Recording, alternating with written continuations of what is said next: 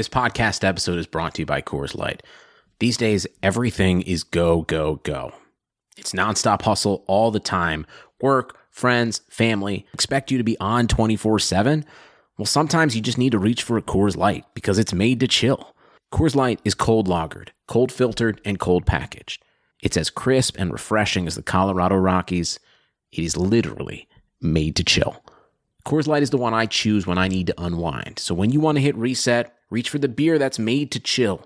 Get Coors Light in the new look delivered straight to your door with Drizzly or Instacart. Celebrate responsibly. Coors Brewing Company, Golden, Colorado.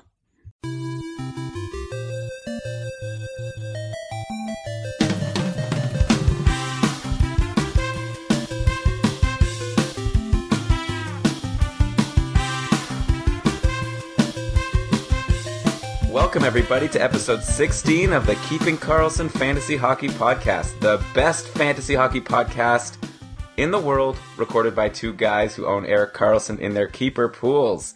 My name is Elon Dubrovsky, and joining me, as always, from Japan is Brian Com. Hi, everybody. So we've got a big show today. Let's just get started right away. Let's talk about some headlines of the week. We're going to try a new format for the show. We're going to start with some headlines. Brian, did you notice earlier this week Ben Scrivens had a 59 save shutout, broke the record for most saves in a shutout in history? I did see that, and like everyone, I was pretty impressed. I think that's a really good sign for him and the Oilers and and his owners. I think the Oilers have been waiting.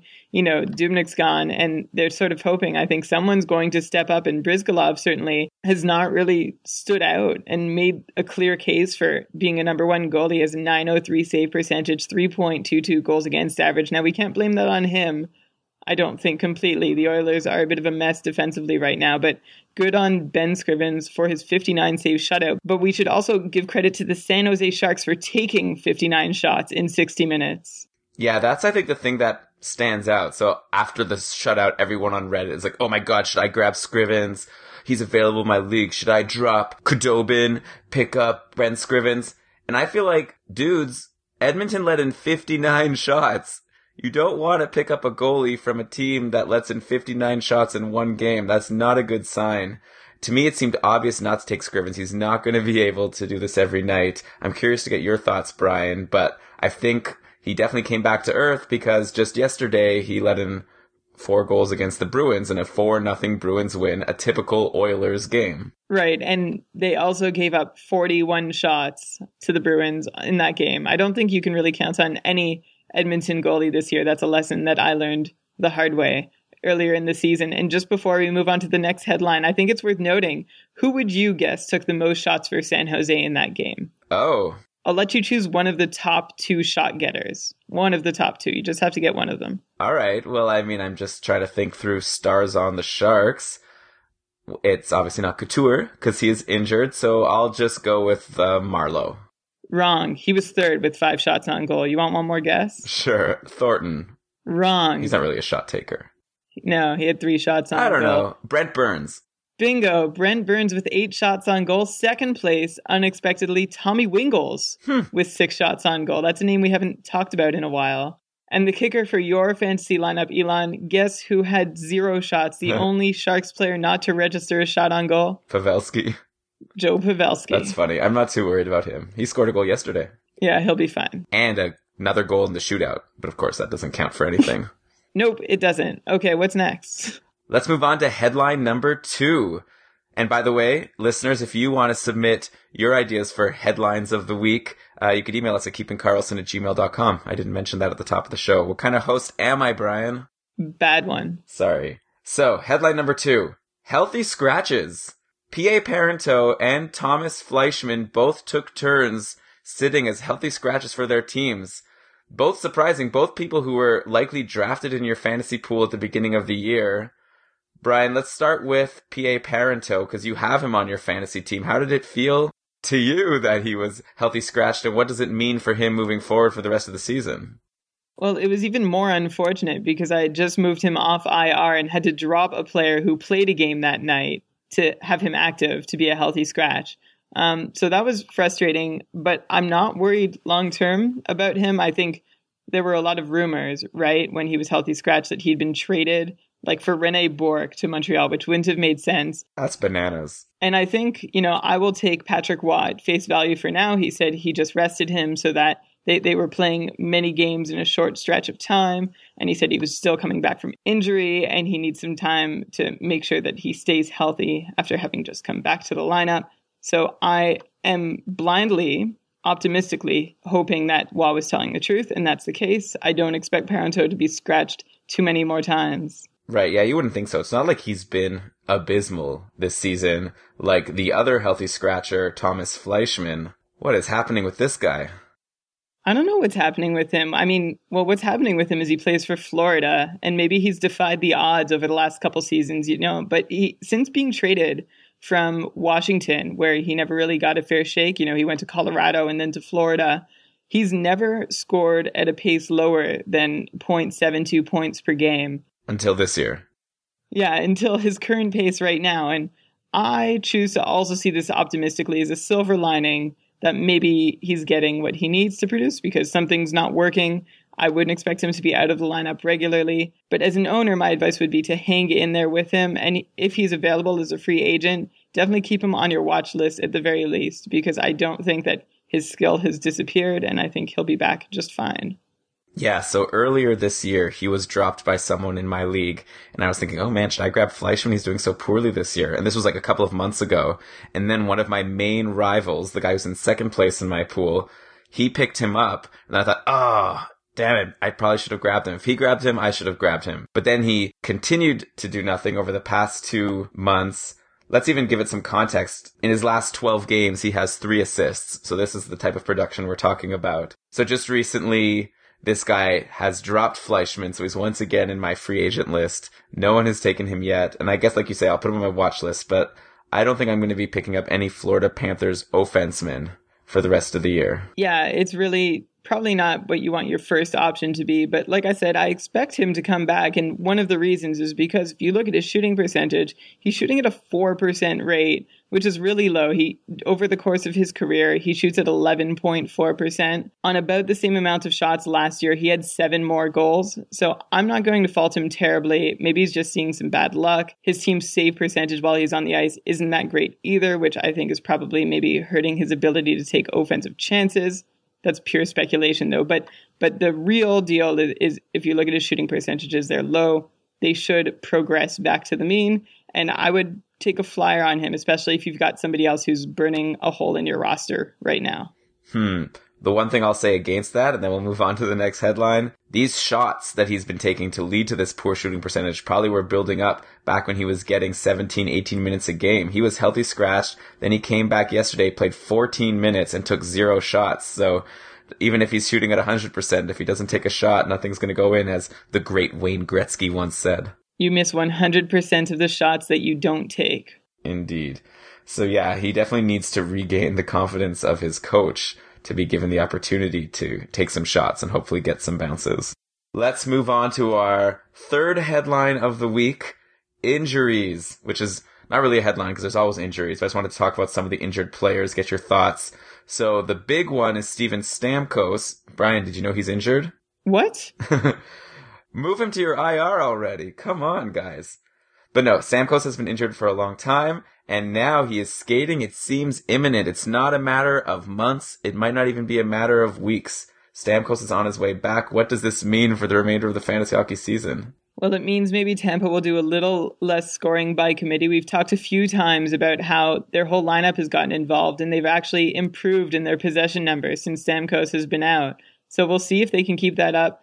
Also, something to watch for in Tampa, especially when Stamkos comes back, they have uh, one of the easiest schedules remaining in the league. Actually, I think they do, according to a post by Travis Yost over at NHLnumbers.com. We can link to it in the show notes. But with easy competition and Stamkos in the lineup, and what really seems to be like a, a team that's matured, I think people who own Tampa players are probably in for some good things, except the ones who are like going to be bumped down because Stamkos is back obviously there's going to be the one golden roster spot, the person who plays with Stamkos and Martin St. Louis. Do we have any insight into who has the inside track on that job?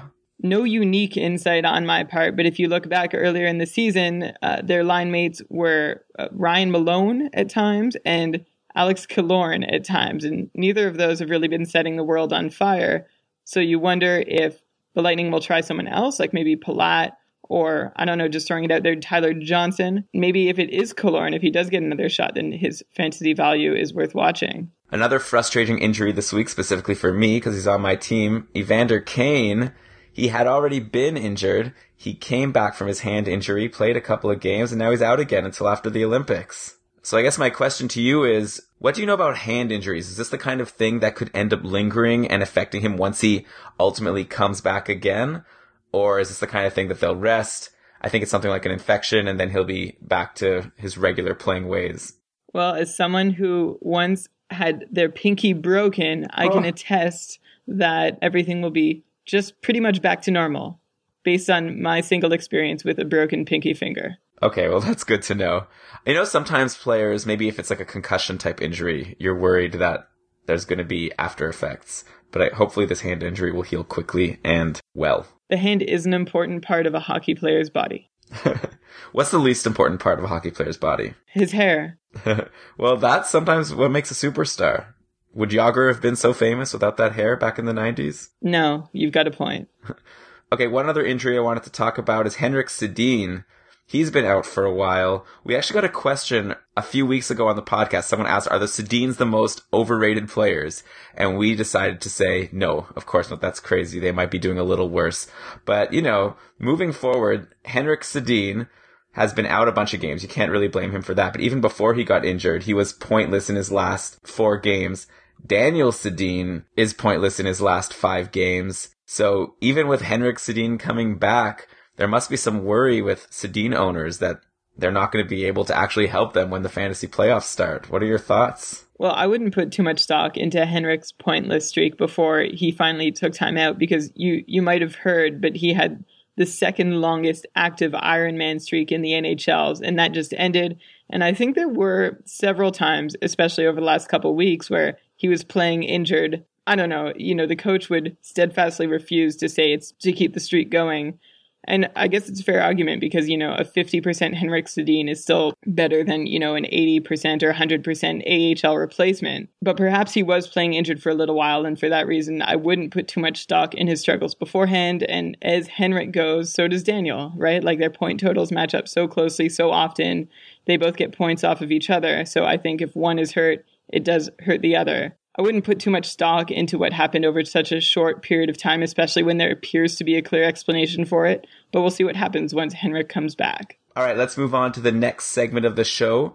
We're going to talk about our fantasy hockey teams and how they did this week. We got some really good feedback on Reddit from both Sedgehammer90 and Worship, who both were telling me that maybe they don't like it when we talk about our teams because how's that helpful for other people? So we're going to try to talk about our teams, but give the context of how this insight can help you in your fantasy hockey pool. So thanks again for the feedback. We really appreciate it. And please let us know how we do this week and moving forward. We love to get feedback like this. We want to make this show the best it can be to help everyone win their hockey pools. But with that said, Brian, how'd you do last week? Looks like at worst I'll be playing to a draw this week, and for the Flamingos, it looks like it's the same old story. I'm nearly sweeping the skater categories, but getting swept in the goalie ones.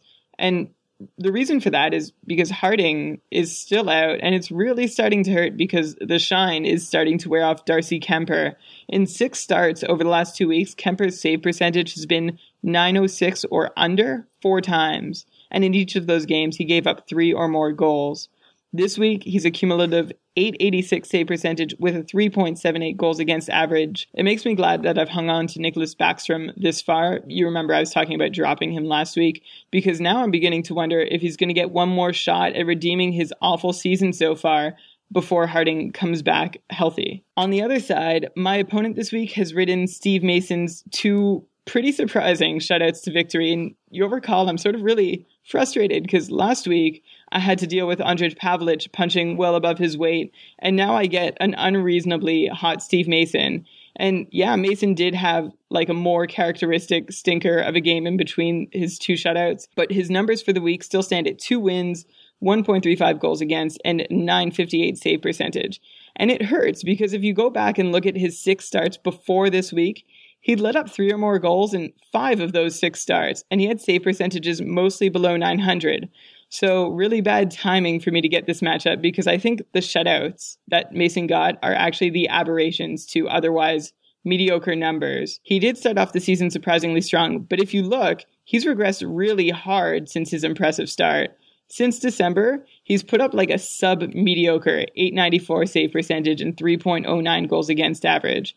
And these numbers, if you look at his numbers for the whole season, you know, they're still papered over by the first two months where he's playing out of his mind. So, although his numbers on the season are still okay, they don't reflect his apparent skill level, in my opinion. But his splits from the last two months with subpar save percentage and goals against averages are much more in line with his career numbers, and I wouldn't count on him to sustain his play from this week. Steve Mason is really not someone your fantasy team should be counting on as you head toward the playoffs. Unfortunately, my opponent this week could count on Steve Mason. Mm, interesting analysis. Well, that makes me happy because the guy who I was mentioning that's number two in my pool right now, who I consider to be my top competition, he's right now relying on Steve Mason. So hopefully you're right and these shutouts will continue for him. Yeah, well, that's good news for you. Offensively for my team, Tyler Seguin, six points, and James Van Riemsdyk's five have helped me a lot. And John Carlson, he showed up with three assists, seven shots on goal, and a handful of shot blocks. And I'd like to give special mention to Mark Scheifele, who remains my free agent pickup of the year at this point. He had another goal and two assists and a plus five rating this week. He has 23 points in his last 28 games played, although only three have come on the power play, and he's averaging fewer than two shots on goal a game. But hey, I'll take it any way it comes. Yeah, you must be happy about Scheifele. I picked him up too and traded him away for Cody Hodgson, who also has pretty much kept up the same pace. So I guess that was a win-win trade. That was a good trade for you. And well, how did Hodgson and the rest of your team do this week? I'll mention some of the players who have been really hot for me. I'm sure a lot of people listening have been enjoying the production of Phil Kessel, or hopefully some of you have. He had an amazing game yesterday against the Senators, three goals and one assist. That leaves him with three goals and four assists on the week, seven points in only three games. Another awesome player this week has been Scott Hartnell, who is back and playing with Giroux. Great news for you. well, great news for anyone who owns Scott Hartnell. He had been bumped to the second line when Michael Raffl took his spot. And you know, actually, he was doing amazing on that second line with Wayne Simmonds and company, but he's back on the top line. He may be my free agent pick of the year, though actually, as well as he's been doing, he's not my free agent pick of the year because that distinction goes to Kyle Okposo. He had an, another amazing week. He just keeps on rolling. He had two goals and two assists in three games. A really surprising thing about those points is none of those points have been assisted or accompanied by John Tavares. John Tavares has no points in his last three games, and I'm not saying this to make people worried about John Tavares and start, you know, trade high on John Tavares before it's too late.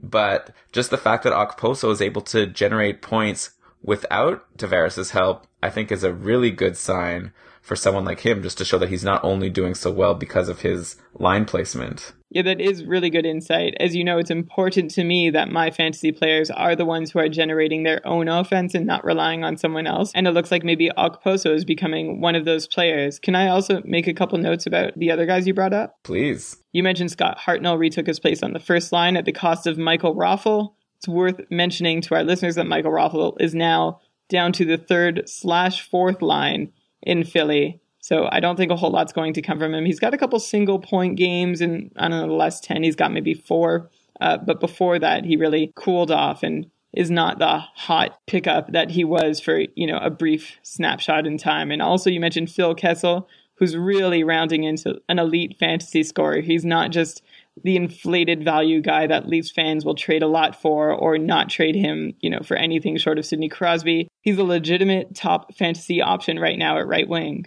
a couple of players from my opponent's team who are worth mentioning. Jarome Iginla, who hasn't really been having a great season, but he's done really well lately. So in his past five games, he has two goals and seven assists. So nine points in five games for Iginla. Good timing for people who stuck with him throughout the whole fantasy hockey season as he's heating up right before the fantasy playoffs. My opponent also has a couple of players from Colorado who garnered her a lot of points in yesterday's huge 7-1 victory. So Jamie McGinn, who I don't think we've ever mentioned on the show, but he had three goals and two assists this week. And Gabriel Landeskog, two goals and three assists. So Colorado as a team just generates so much offense. It's really good to have anyone on. I'd say their top three lines at this point. Elon, we're actually going to talk about that later in the show, and we'll see if maybe you'll change your answer. Interesting. Okay. Oh, so much intrigue. So, what do you say, Brian? Let's tackle some of the questions we've got from the Keeping Carlson Nation, the fans of the show. I'm ready. So, let's start with Fourth's Charter from Reddit. He asks, Excluding his hat trick a few games ago, David Perron seems to be in an offensive slump. Can I expect him to go back to the scoring pace he had earlier, or will he remain around these numbers? Thanks. And he points out that his team name is Sharpnado. We've answered one of his questions before, I feel like. Yeah, and I'm glad they asked another, uh, especially regarding David Perron, because I was actually looking into this earlier this week. And uh, I'm sorry, Fourth's Charter, but the news is not so great. You might remember an episode of our show a couple months ago where we talked about how the reason for David Perron's success in the early part of the season it was because he was taking shots at a rate that almost doubled his career average, which of course gave him more chances to score and create offense for his teammates. At that time, he was taking nearly 4 shots on goal a game, but over the last 2 months, it looks like he's gone back to his old ways, putting just 2 shots on goal in an average game. He's also not playing as often with Ryan Nugent Hopkins anymore, and they've been on the ice together for 10 of Perron's 26 even strength points so far this year. Instead, he's playing with the struggling Sam Gagner, who is also struggling in his possession numbers. I'd say what you're seeing now is probably what you should expect for the rest of the year, unless you see another uptick in the amount of shots that he's putting on goal. All right, well, in that case, let's move on to the next question from Worship. He asked a couple of questions. The one we'll tackle this week is Do you guys expect Hartnell and Simmonds to continue being the producing juggernauts they have been, or should those of us who have them be selling high? Also, Voracek has been awfully quiet. Should I drop him for a free Ginla or Kadri? Oh, so not a very deep league, I guess, if you could have guys like that available. Yeah, right. It doesn't really sound that way. Uh, so I guess whether you keep them or not is maybe a little skewed compared to the way I would see them. But I guess I can answer in saying that I think what you're seeing right now from both Hartnell and Simmonds is pretty legit. And it seems a little crazy considering how their seasons began, but it's not really. The chances of their early slumps ending were a lot higher than the chances of their current production falling off. And Elon, I remember how hard I had to push you to pick up Hartnell as a free agent earlier in the year. And like you just said, it's really paid dividends for you. And I think anybody who gives up on him now will be sorry about it. And of the two, Simmonds is the one who is probably likelier to see a drop in his numbers, but I wouldn't expect anything significant. And finally, as for Voracek, he has six points in his last 10 games played right now and is still firmly on the top line with Giroux and Hartnell. So I would say to keep him maybe in your league, his value is a little less, but for me, he's definitely worth a roster spot. Although Kadri is definitely tempting, and maybe there's someone else on your team who you can drop to make room for Kadri who has 14 points in his last nine games played.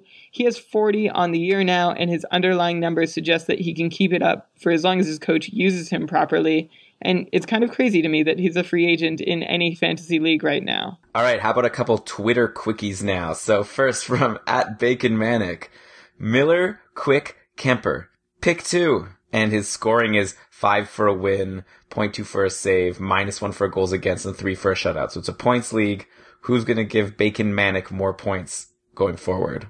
Well, the key to me is how important wins are, which means that Jonathan Quick is the sure choice of those three to keep. As for the second choice between Miller and Kuemper, that one's a little hard with your scoring system because, yeah, Kuemper will probably get more wins and have fewer goals against, but Miller will have more opportunities to get wins and face more shots.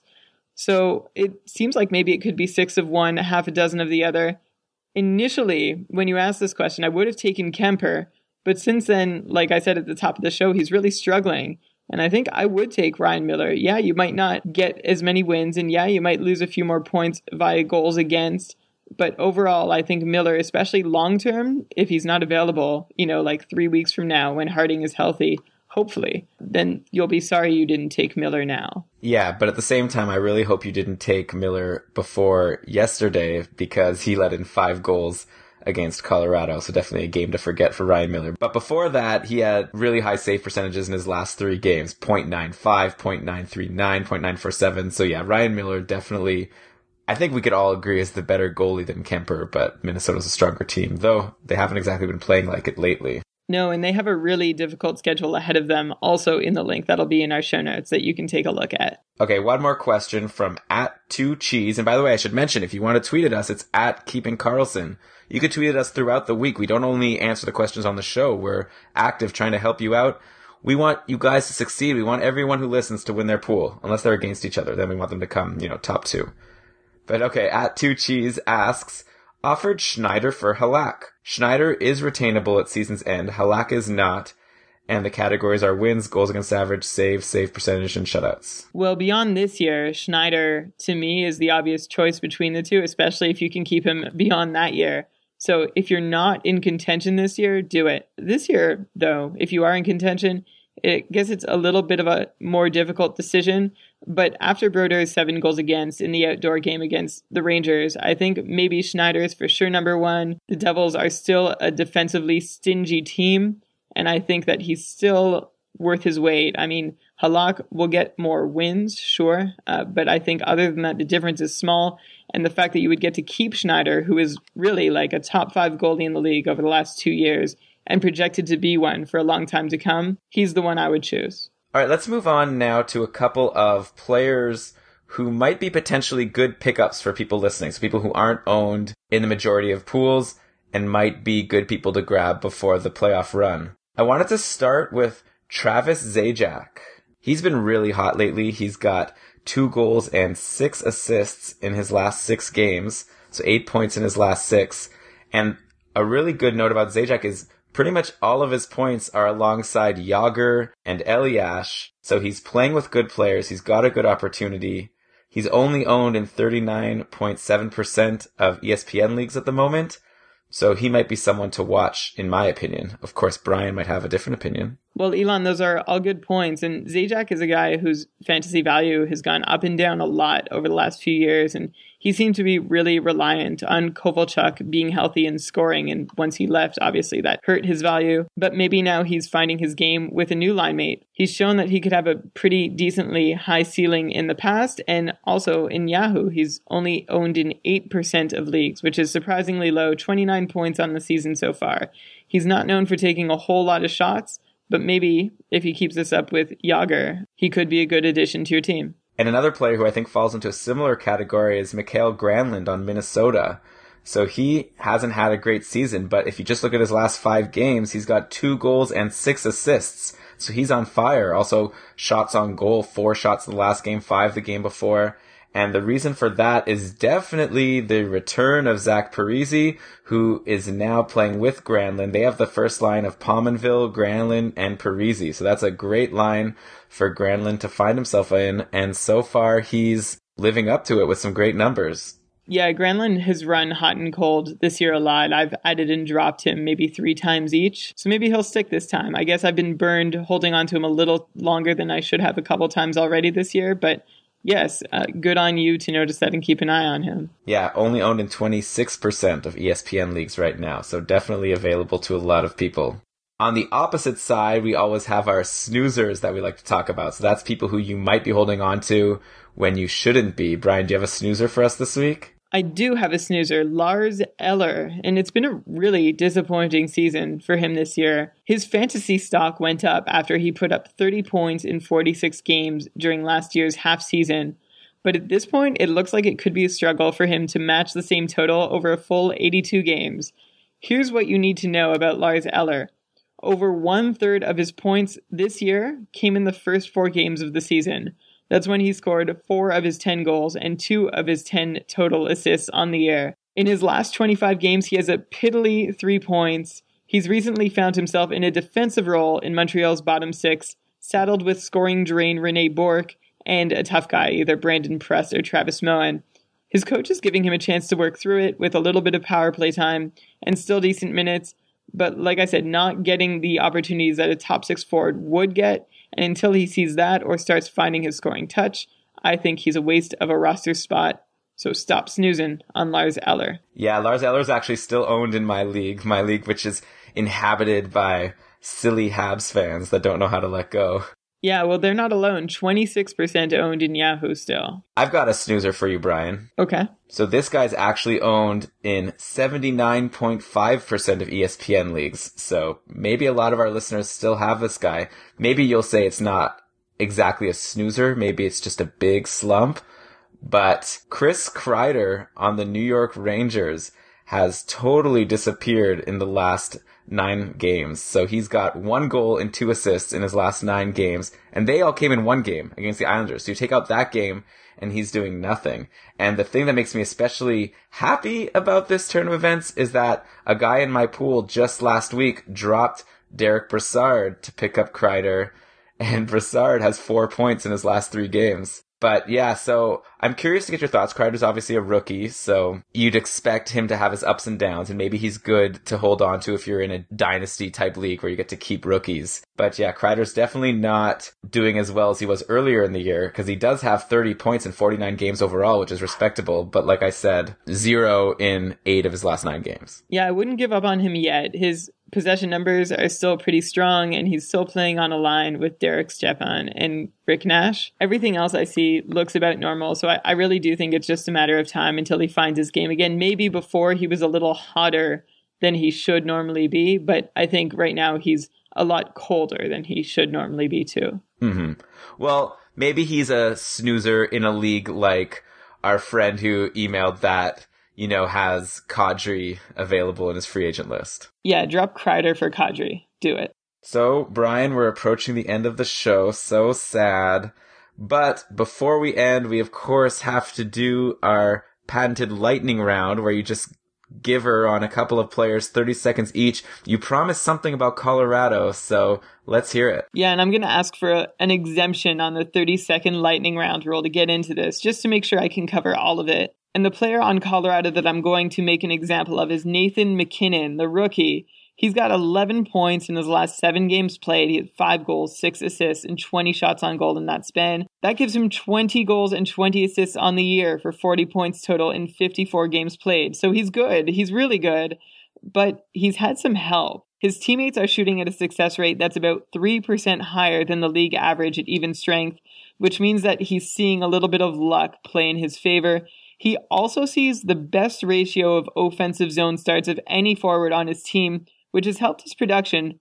But MacKinnon is in the bottom six forwards on his team in possession numbers, which is actually the opposite of what should happen with all those starts in the offensive zone. And going back to what I was saying to you before when I teased talking about Colorado, he's not unique the Avs are all right up there. Like I'd even maybe put them up there with the Leafs as entire teams who are due to regress. They've both seen more than their fair share of luck so far and have had easier schedules than most other teams to date. So that said, MacKinnon's performance, as well as all the other Avs, could see a hit over the second half of the year, and it's something to be wary of if you're one of their owners. Who do you have next for us? And the last one is Sergei Bobrovsky. Now, it was going to be a tall order for him to repeat the numbers that he put up last year when he won the Vezina, but in his first 23 starts this year, it was really looking like a fluke. He had just 10 wins, a 906 save percentage, and a 2.71 goals against average. But then he got injured. And then he came back about a month later, and he's totally turned his season around since then.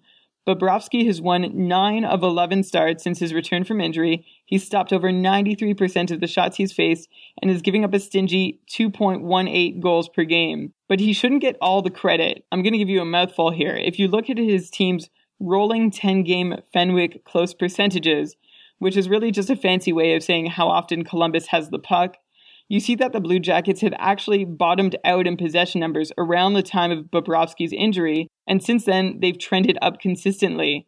Bobrovsky did not suddenly remember how to play goal, but his team did figure out how to play better, and so he's been better as a result. There's also no real indication that luck is a significant factor here either, so as long as the Blue Jackets can keep playing well in front of him, it looks like Bobrovsky could be for real. I feel like I'm supposed to now say Bobrovsky in a funny voice and then everyone will laugh. But I won't do it. Okay? This isn't that kind of show. Way to take a stand.